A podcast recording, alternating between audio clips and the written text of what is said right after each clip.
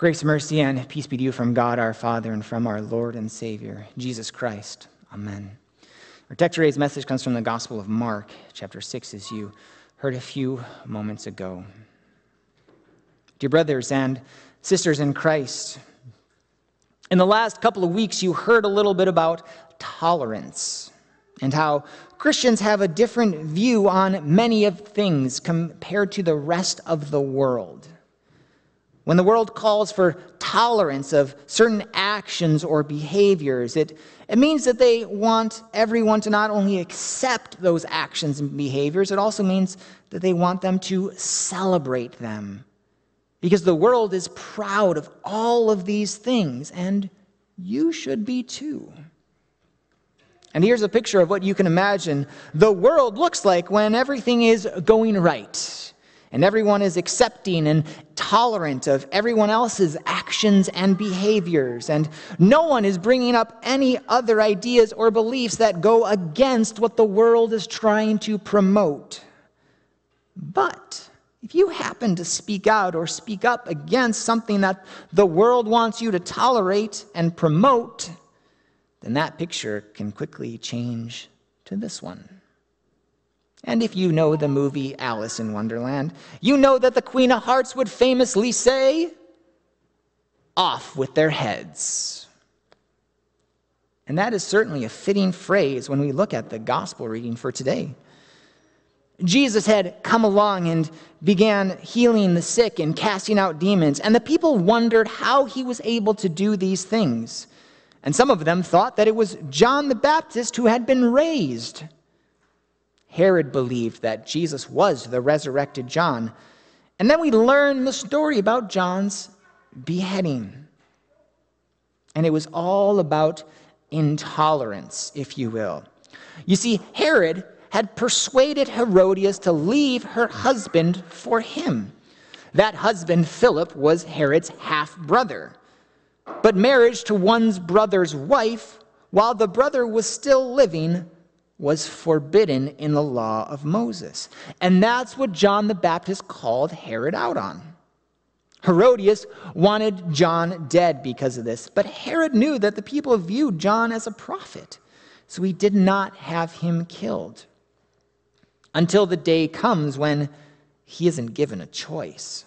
That's because, that's because at Herod's birthday party, Herodias' daughter dances so beautifully for him and all of the guests that he promised to give her whatever she asked for, up to half his kingdom. She then goes to her mother and asks what she should ask for. And her mother tells her, probably without wasting any time, to ask for the head of John the Baptist. And now Herod's stuck, you see because he kept John safe all this time, knowing the people considered him a prophet. But he made a promise in front of his guests and to this girl. And to break that promise would be dishonorable. And so for John, it's off with his head. If John would have just been tolerant of Herod and Herodias' marriage, not spoken out against it, he would have still had his head.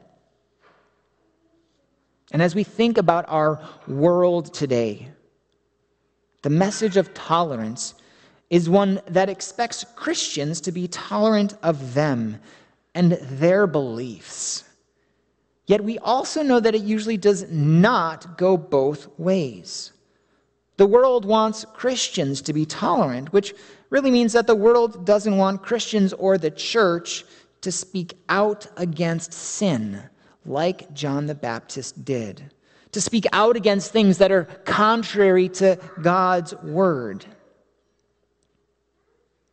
The world doesn't want to be tolerant of Christians and their beliefs. That's why it doesn't go both ways, because those beliefs of Christians of the church are opposed to the ways of the world. And that is the struggle of being a Christian in this world, because we're called to live in this world, but not to live of the world. We're called to live our lives according to God and His word, and not to the changing and shifting practices of this sin filled, fallen world.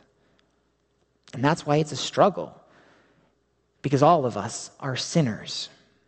We are born with a sinful nature and we do actual sins, and we are fallen, sinful human beings living in this sin filled, fallen world with other sinners.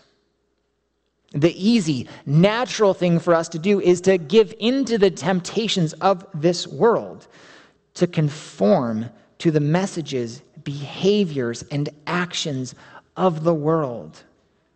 The hard part is not conforming to the world, not giving in to temptation, and living according to God's standards and command and will, and not the ways of the world. As Matthew says, the gate is wide that leads to destruction, and many enter by it. But the gate that leads to eternal life is narrow, and only a few enter. And the reality is, none of us on our own can enter through the narrow gate because our sinful nature, because of it, we will much more easily walk the wide road rather than take the narrow path.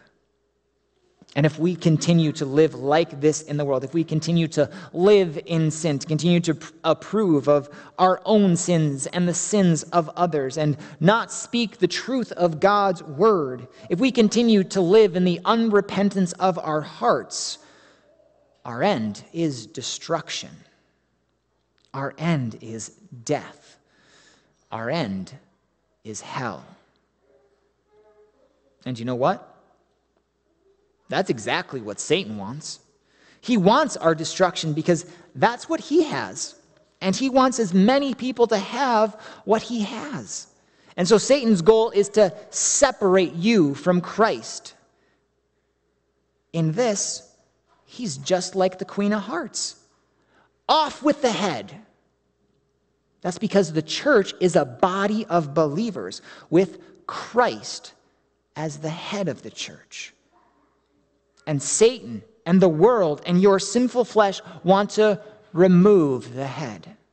They want to remove Christ from the world. They want to remove Christ from your life. They want to cut you off from Christ. They want to take away your faith and thus bring about your destruction. Because a body without a head can't function. A body without a head is dead. And a church without Christ is no longer a church. And what does that mean for all of us in our world today? It means that we are called to live in the world, but not of the world. That living as a Christian in this world is only going to get harder. But there is good news. Jesus says in the Gospel of John, In the world you will have tribulation, but take heart, I have overcome the world. In this world you will have trouble, but take heart, because Christ has overcome the world. He overcame the world, He overcame sin and death and the devil.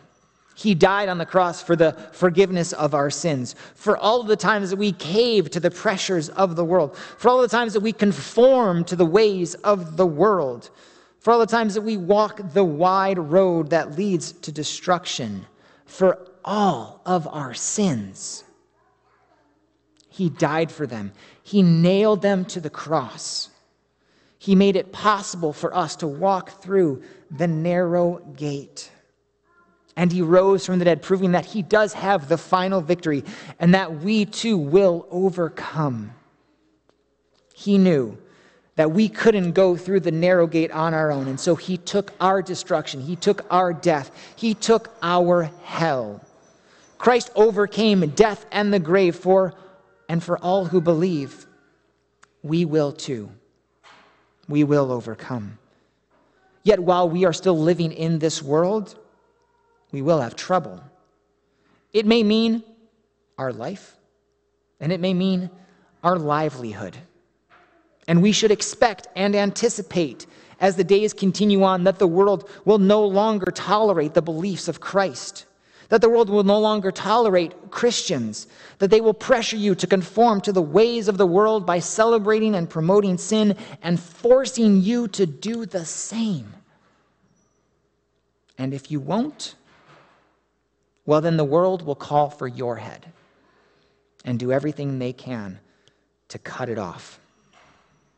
Now, you do see parts of that around the world.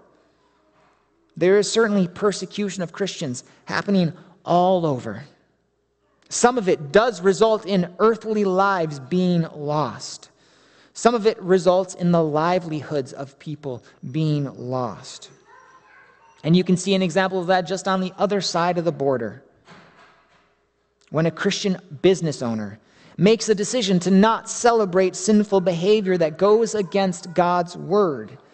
For example, not making a wedding cake for a same sex couple or a transgendered birthday cake.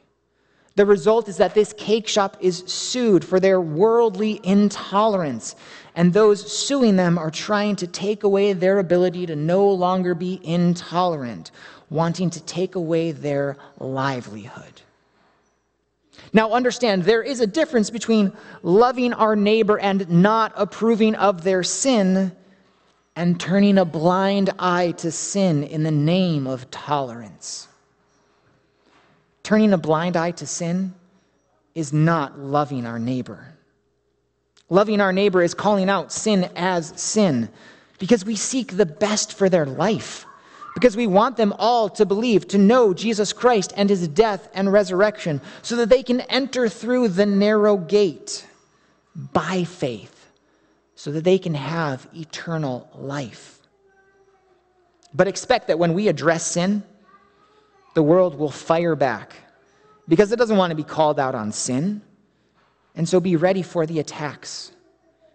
That's why we've been given the Holy Spirit to be able to love and to be patient and self controlled and gentle with our neighbor and with the world.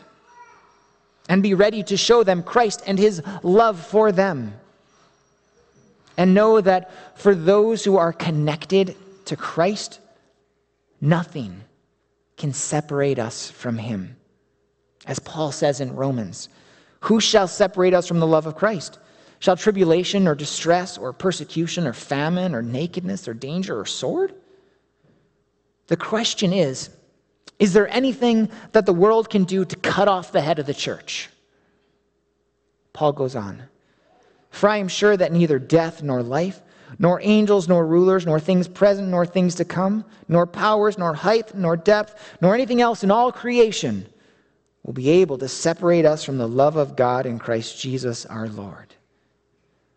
The answer is no. And Christ has given us his word. He has given us his forgiveness. He has given us baptism. And he has given us the Lord's Supper.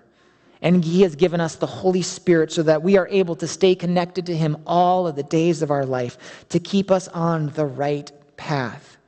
And if we happen to get off on the wrong path, he graciously and lovingly leads us back to him in repentance because he cares about us and our eternity. For those who are in Christ, we are the body, and nothing, nothing can separate us from the love of Christ, and nothing, nothing can separate us from Christ, who is our head. Off with his head, not a chance. Amen. And now the peace of God, which passes all understanding, guard your hearts and minds in Jesus Christ, our Lord and our Savior. Amen.